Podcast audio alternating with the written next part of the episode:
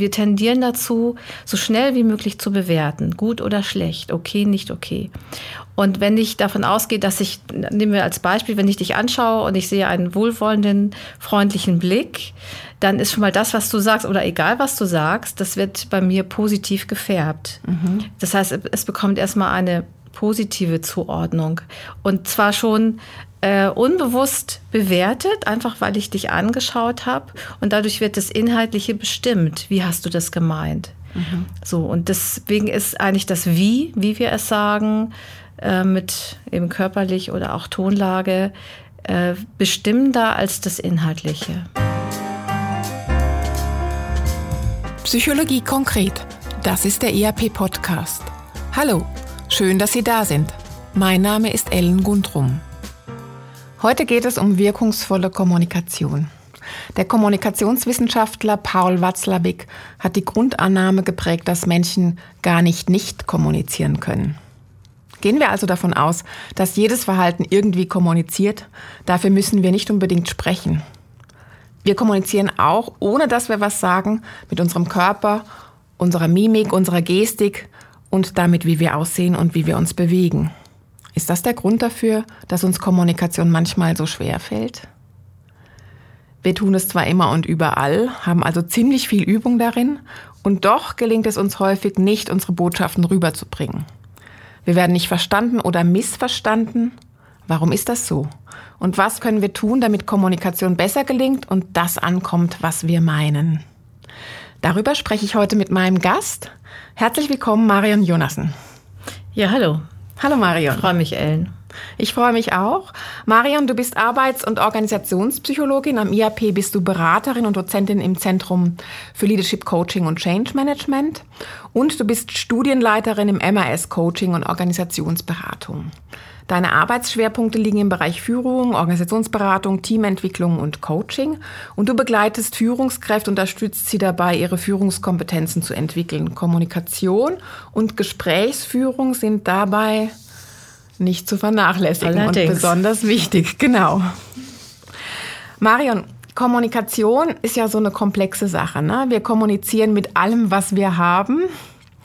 Also das, was wir sagen, ist dabei nur ein kleiner Teil. Vielmehr kommt es darauf an, wie wir uns verhalten, wie wir aussehen, wie wir schauen, wie wir zuhören und vieles mehr.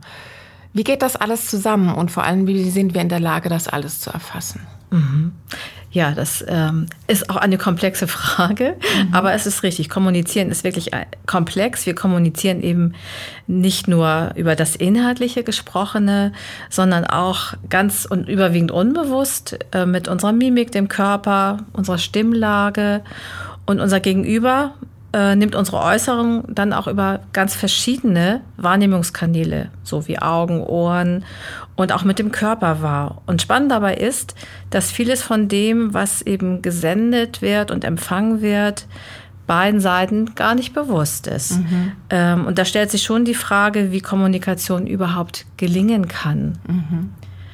Ja, und ähm, das ist ich finde es spannend, das ist so in den, in den Neurowissenschaften gibt es da inzwischen viel mehr Erkenntnisse drüber, aber auch äh, Watzlawick oder auch Friedemann mhm. Schulz von Thun genau. haben da schon ganz spannende Erkenntnisse gewonnen und in verschiedenen Organisations- oder Kommunikationsmodellen mhm. vermittelt. Mhm. So.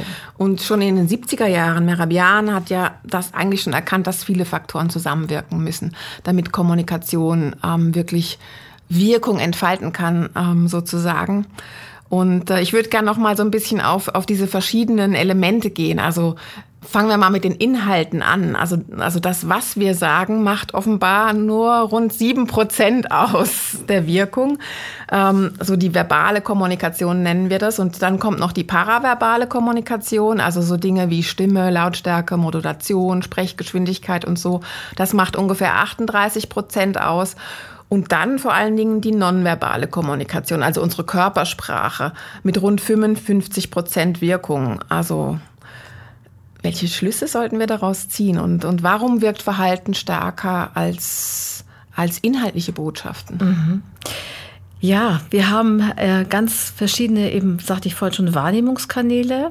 Wir nehmen zum Beispiel alles analoge, bildhafte, das, was wir sehen, ähm, Und ähm, auch das Paraverbale, so Stimmlagen, die nehmen wir viel schneller wahr, die werden viel schneller verarbeitet im mhm. Gehirn als das inhaltlich sprachlich Gesprochene. Und wir tendieren dazu, so schnell wie möglich zu bewerten, gut oder schlecht, okay, nicht okay.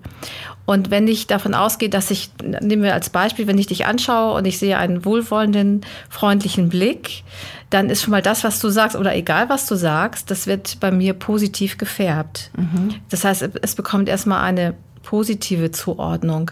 Und zwar schon äh, unbewusst bewertet, einfach weil ich dich angeschaut habe. Und dadurch wird das Inhaltliche bestimmt. Wie hast du das gemeint? Mhm. So, und deswegen ist eigentlich das Wie, wie wir es sagen, äh, mit eben körperlich oder auch Tonlage, äh, bestimmender als das Inhaltliche. Mhm. Und wenn man dann mal Revue passieren lässt, wie man zum Beispiel Präsentationen oder wichtige Gespräche vorbereitet, dann konzentriert man sich immer nur auf die Inhalte oder meistens nur auf die Inhalte. Mhm, das ist richtig. Mhm. Ja, und es ist äh, so, dass das, was wir bewerten, das geschieht eben auch in einem anderen Bereich des Gehirns, nämlich im emotionalen Erfahrungsgedächtnis, im limbischen System. Und insofern bestimmt so meine ganze Biografie oder auch die, wie ich heute gestimmt bin, ob ich ähm, fröhlich bin und dann vielleicht offener oder ob ich äh, das Gefühl habe, ich muss mich erschützen, das färbt alles, was ich inhaltlich höre. Mhm. Verhalten erzeugt ja auch Resonanz und stimuliert ein bisschen auch Intuition und auch Empathie. Kannst du uns erklären, wie das funktioniert? Mhm, ich versuche es mal. Resonanz. Ja, was heißt überhaupt Resonanz? Das heißt, äh, das Wort übersetzt bedeutet so schwingen. Ähm, etwas wird zum Erklingen gebracht äh, und dann tauchen vielleicht körperliche, emotionale oder auch ja, äh, Resonanzen auf und die steigen dann wieder auf in Gedanken. Das Phänomen ist, dass so Verhalten, Mimik, Gesten, ähm, die wir bei anderen wahrnehmen, bei uns ein neurologisches Programm erzeugen, wie bei dem, bei der Person, die sich verhält. Mhm. Äh, das heißt, wenn ich jemanden schreiben sehe, dann werden gleiche Hirnzellen aktiviert, wie bei der Person, die schreibt. Mhm. Das heißt, es könnte sogar dazu führen, dass bei mir aktiviert wird, das Gleiche zu tun. Mhm. Das passiert natürlich nur, wenn ich jemanden anschaue. Das heißt, Resonanzen und Intuition, die sind überhaupt nur möglich, wenn ich zum Beispiel in der Beratung tätig bin, wenn ich ein gelingendes Gespräch führen will, dann geht es immer darum, auch hinzuschauen, anzuschauen.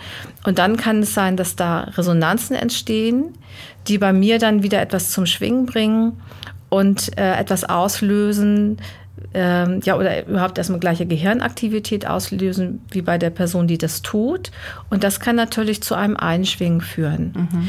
Äh, und es erzeugt ein intuitives Wissen auch, mhm. weil das ja bei mir Verarbeitungsprozesse angestoßen hat, die dann die gleichen sind. Mhm. Und dadurch kann, wenn ich das jetzt ähm, inhaltlich sehe von dem, was ich äh, höre, was gesagt wird, wie es gesagt wird, dann kann da über diese Resonanzphänomene Intuition auftauchen. Worum geht es?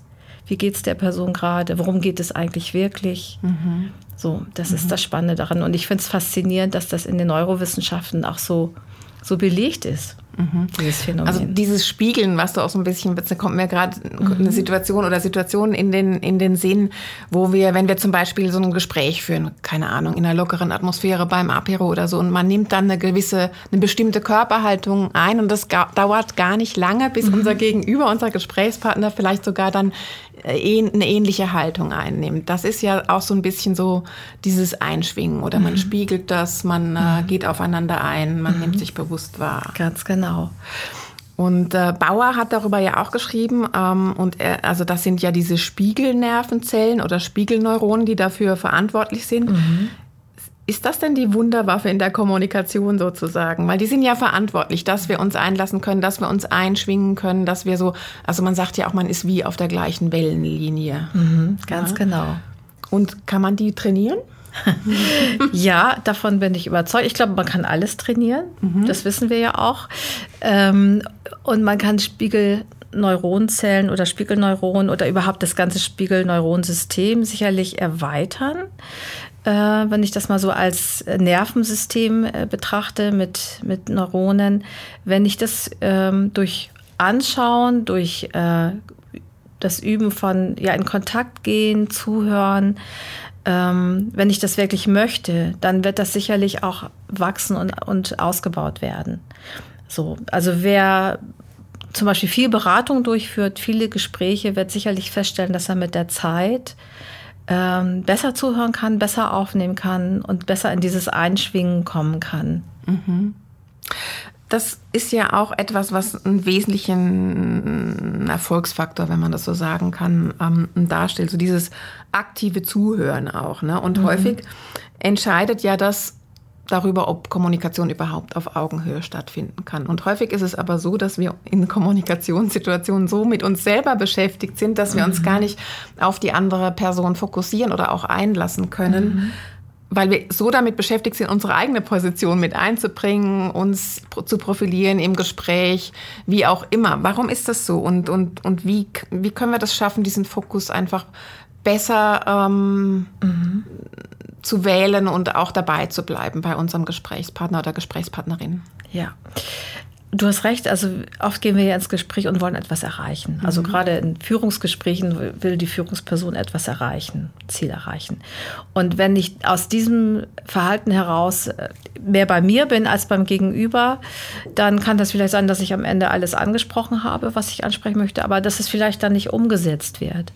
Und wir üben in den Weiterbildungen sowohl in Führungsgesprächen als auch jetzt in Beratungsausbildungen, dass wir eine ganz andere Dynamik im Gespräch erzeugen, wenn wir zuhören.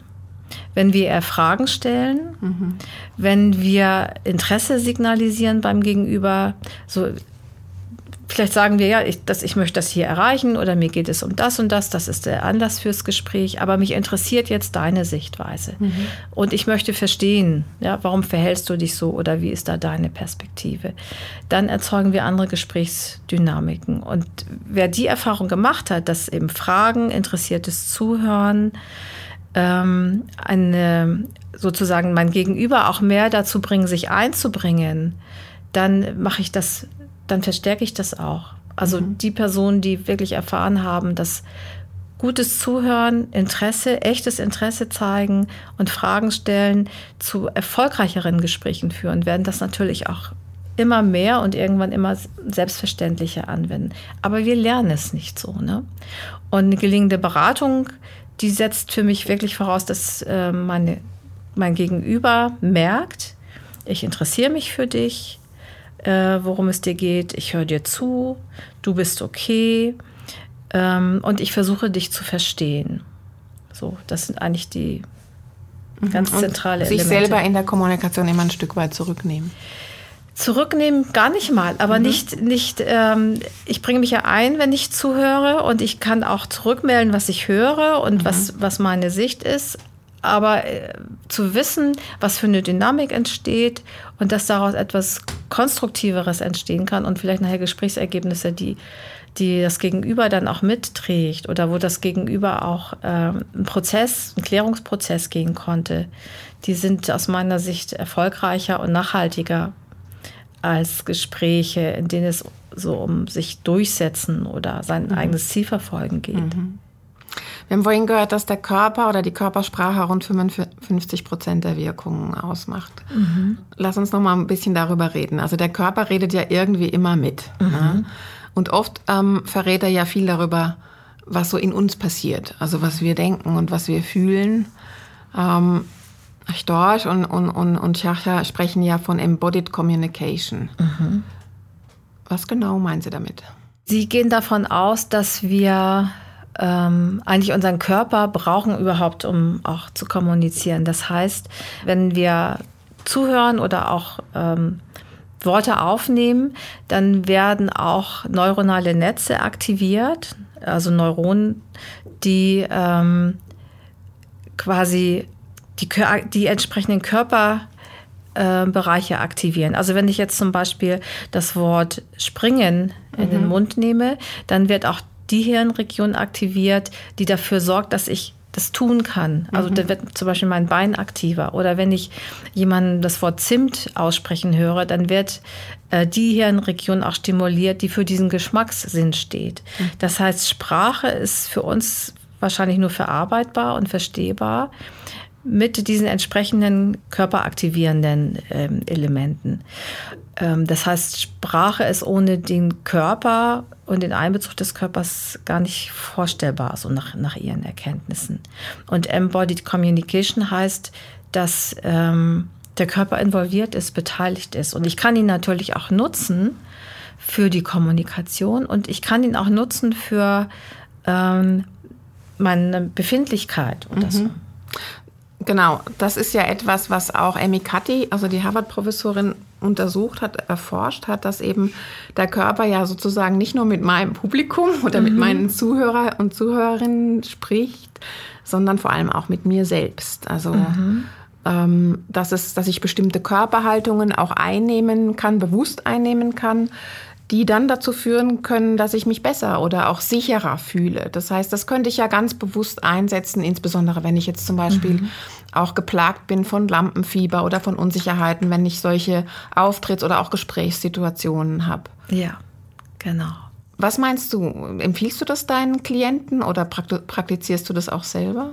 Ja, ich arbeite da sehr oft mit. Äh, Maya mhm. Storch spricht ja auch von Embodiment. Mhm. Wenn ich zum Beispiel, wenn jemand in so ein Seminar Auftrittskompetenz geht, ne, dann ähm, kriegt er ja auch Rückmeldung darüber, wie er wirkt, wenn er so steht und geht oder ähm, auch wie sein, sein wie er ja. sich anzieht, so welche, welche körperlichen Botschaften er sendet. Und äh, wir haben das oft, wenn es jemandem schlecht geht und er nicht so in seiner Kraft ist, dass er eine ganz andere Haltung hat mhm. als jemand, der sich in seiner Kraft fühlt, energetisiert.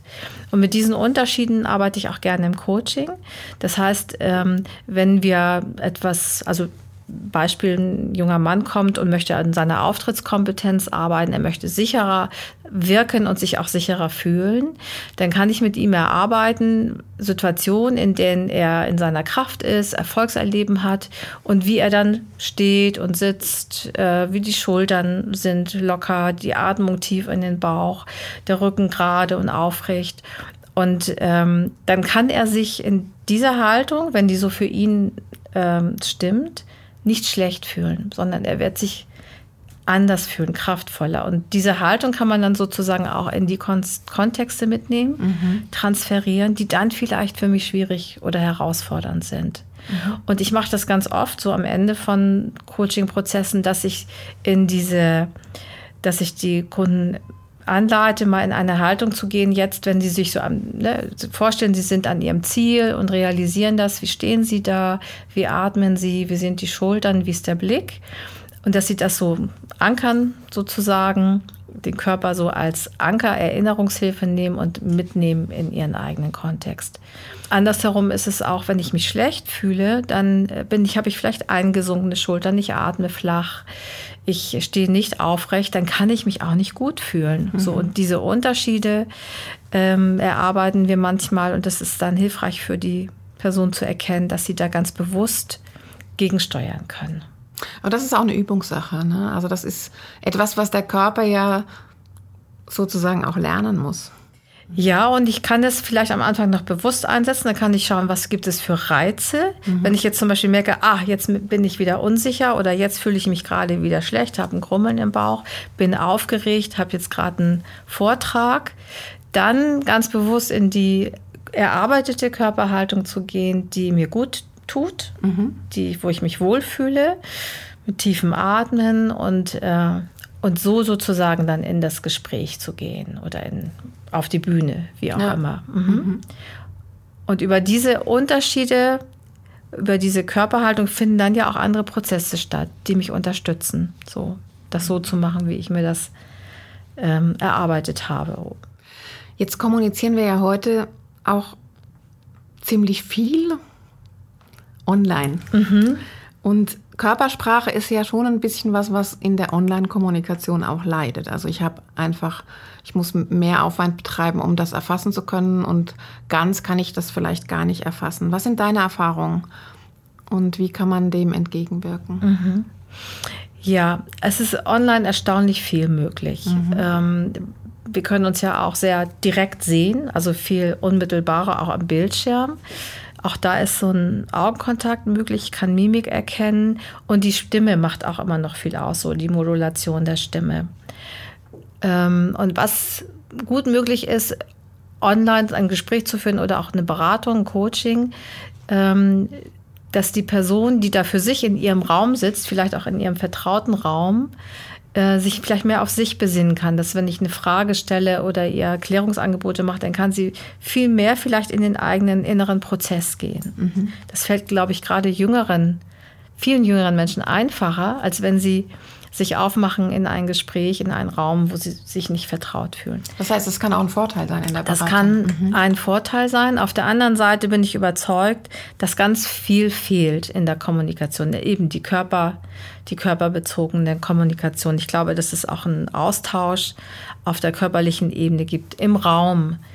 Der ist dann nicht möglich. Wir mhm. sind dann wirklich in anderen Dimensionen unterwegs, als wenn wir gemeinsam in einem Raum sind, wo ganz viel noch mitschwingt in der Kommunikation. Diese Einschränkung ist da. Ich finde es deswegen zum Beispiel auch wichtig, ähm, das zeigen viele Erfahrungen, wenn wir in Teams zusammenarbeiten, dass wir uns regelmäßig persönlich begegnen, dass wir oder wenn neue Mitarbeitende eingearbeitet werden, dass die die Gelegenheit haben, auch zu persönlichen Begegnen, Begegnungen, weil sie, weil wir sonst die Zugehörigkeit ein Stück verlieren und auch so dieses, ja, was Vertrauen gibt äh, mhm. in der Zusammenarbeit, dieses Eingebundensein, das funktioniert über nur online nicht. Mhm. Das ist meine Überzeugung. Mhm. Und dennoch ist eben über online sehr, sehr viel möglich. Mhm. Wir müssen vielleicht dann auch unsere Kommunikation ein Stück weit verändern. Also das, was wir nicht direkt sozusagen erfassen können, mhm. sind wir dann eben auch gefordert zu erfragen oder öfter zu erfragen. Also ja. Feedback auch öfter einzuholen. Dinge, die wir vielleicht sonst im unbewusst oder auch bewusst wahrnehmen, indem wir ähm, die Leute ganz sehen und, und, und auch ganzheitlich erfassen können, mhm. müssen wir dann halt verbalisieren im, im ja. im Online-Kontext oder im Gespräch auf Distanz. Ja, ganz genau. Mhm. Dazu gehört dann auch wieder wie beim aktiven Zuhören, dass ich nachfrage, wie hast du das gemeint? Habe mhm. ich das richtig verstanden? Oder bei mir ist jetzt gerade das und das angekommen. Ich glaube auch, da braucht es diesen Aspekt noch viel mehr. Äh, immer gut nachzufragen, wenn ich nicht sicher bin, wenn ich irritiert bin. Mhm. Du hast gerade ein Stichwort genannt, das Thema Vertrauen. Mhm. Oder ja, Vertrauen oder glaubwürdige Kommunikation, ähm, würde ich mal sagen wollen. Dazu gehört ja auch immer, dass ich ein Stück weit echt bin oder authentisch kommuniziere. Das mhm. fällt uns ja im privaten Umfeld viel leichter, als wenn ich das im beruflichen Kontext tun muss, wo ich ja immer auch manchmal in einer kompetitiven Situation bin oder mich auch profilieren möchte oder auch meinen Standpunkt entsprechend vertreten möchte. Wie viel Authentizität ist da überhaupt möglich ähm, und wie viel braucht es, damit ich überhaupt glaubwürdig rüberkommen ähm, mhm. kann? Ja. Ja, ich glaube, auch wenn wir eine andere Rolle haben im beruflichen Kontext als, ähm, als Freunde oder Partnerin, ähm, haben wir, können wir absolut authentisch sein und echt. Das, es geht ja immer darum, das, was wir sagen, dass wir das auch meinen. Also, dass das, was wir aussprechen, wie wir uns verhalten, ähm, übereinstimmt. Dass es da keine, keine Irritation beim Gegenüber gibt. Weil wenn ich zum Beispiel sage, du interessierst mich und ich gucke eigentlich jetzt mal übertrieben gelangweilt in eine andere Richtung, dann ist das nicht authentisch. Mhm. Und selbst wenn ich mich in meiner Rolle durchsetzen muss, vielleicht ist so eine Situation gerade da oder ich will meine Position vertreten, dann kann ich das ja auch authentisch. Also das Wichtige ist, wie du schon sagtest, dass es, ich komme ja nur als echt und authentisch an, wenn das eine Übereinstimmung gibt, das Nonverbale und das, das Inhaltliche. Und dann ähm, kann das auch viel besser aufgenommen werden mhm. und führt nicht zu Irritation. Mhm. Irritation und Störungen in der Kommunikation entstehen eben immer dann, wenn es da eine Abweichung gibt, keine, keine ja. totale Übereinstimmung. Und diese Synchronisation von, mhm. von dem, was ich sage, wie ich sage und von meinem, meiner Körperhaltung, das ist ja auch ganz häufig so eine, Frage der inneren Haltung. Also wie gehe ich in dieses Gespräch rein, wie gehe ich in diese mhm. Präsentation rein, mit welcher Einstellung oder Überzeugung ähm, mache ich das? Das sicherlich auch. Das heißt, das erfordert schon eine gewisse Reflexionsfähigkeit, mhm. dass das gelingt. Vielleicht auch viel Wissen über mich selber. Also es ist sicherlich gut, wenn mein blinder Fleck nicht riesig ist. Also der weiße Fleck, wo ich vielleicht nicht weiß, wie wirke ich oder mhm. auch nicht bewusst bin, was ich sende, sondern wenn ich durch viel Rückmeldung, die ich mir hole, Feedback, dann auch ähm, mehr über mich erfahre und auch weiß, wie mein Verhalten wirkt. So, das ist so ein Aspekt, das, was man auch üben kann, ne? wenn man das, wenn man da unsicher ist ja. oder wenn man auch merkt, ich erzeuge immer mal wieder auch Irritation beim Gegenüber. Ähm, aber wenn ich hm, nicht scheinen möchte, sondern einfach bin, wie ich bin, dann denke ich, kann ich das in, in jeder Rolle authentisch auch. Ne? Mhm. Wenn ich nicht das Gefühl habe, ich muss jetzt das so sagen oder ich muss jetzt äh, so wirken, nur dann kann ich das und das erreichen. Ich glaube, dann bin ich falsch unterwegs. Mhm. Ein interessantes Thema. Wir könnten noch lange darüber sprechen. Wir sind schon fast am Ende angelangt. Mhm. Zum Schluss was möchtest du unseren Zuhörerinnen mit auf den Weg geben? Wie gelingt es, so für die eigene Kommunikationswirkung den, den Blick zu schärfen? Und was, was kann ich vielleicht jeden Tag auch ein bisschen trainieren, um da besser zu werden?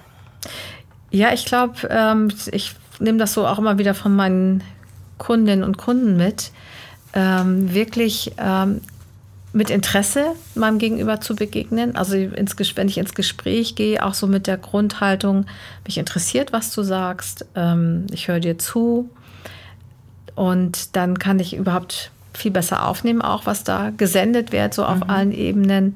Und ich schaffe eine gute Gesprächsgrundlage. Ich denke, das kann ich vielleicht mal bewusst beobachten und äh, wo es mir noch nicht so gelingt, kann ich, kann ich auch nachfragen und, und mir Feedback holen. Mhm. Ja, und eben echtes Interesse. Ähm, ich glaube, das ist so die, die, die Kernkompetenz. Das ist noch nicht mal eine Kompetenz, das ist ja ein, ein Wollen auch. Ich kann nur gute Gespräche, gelingende Gespräche führen, wenn äh, ich mich für das Gegenüber interessiere. Mhm. So. Vielen Dank, Marion Jonassen. Das war der ERP-Podcast Psychologie konkret zum Thema wirkungsvolle Kommunikation, wie es gelingen kann, verbale, paraverbale und nonverbale Kommunikation zu synchronisieren, um besser verstanden zu werden. Ich danke auch. Schön, dass Sie dabei waren.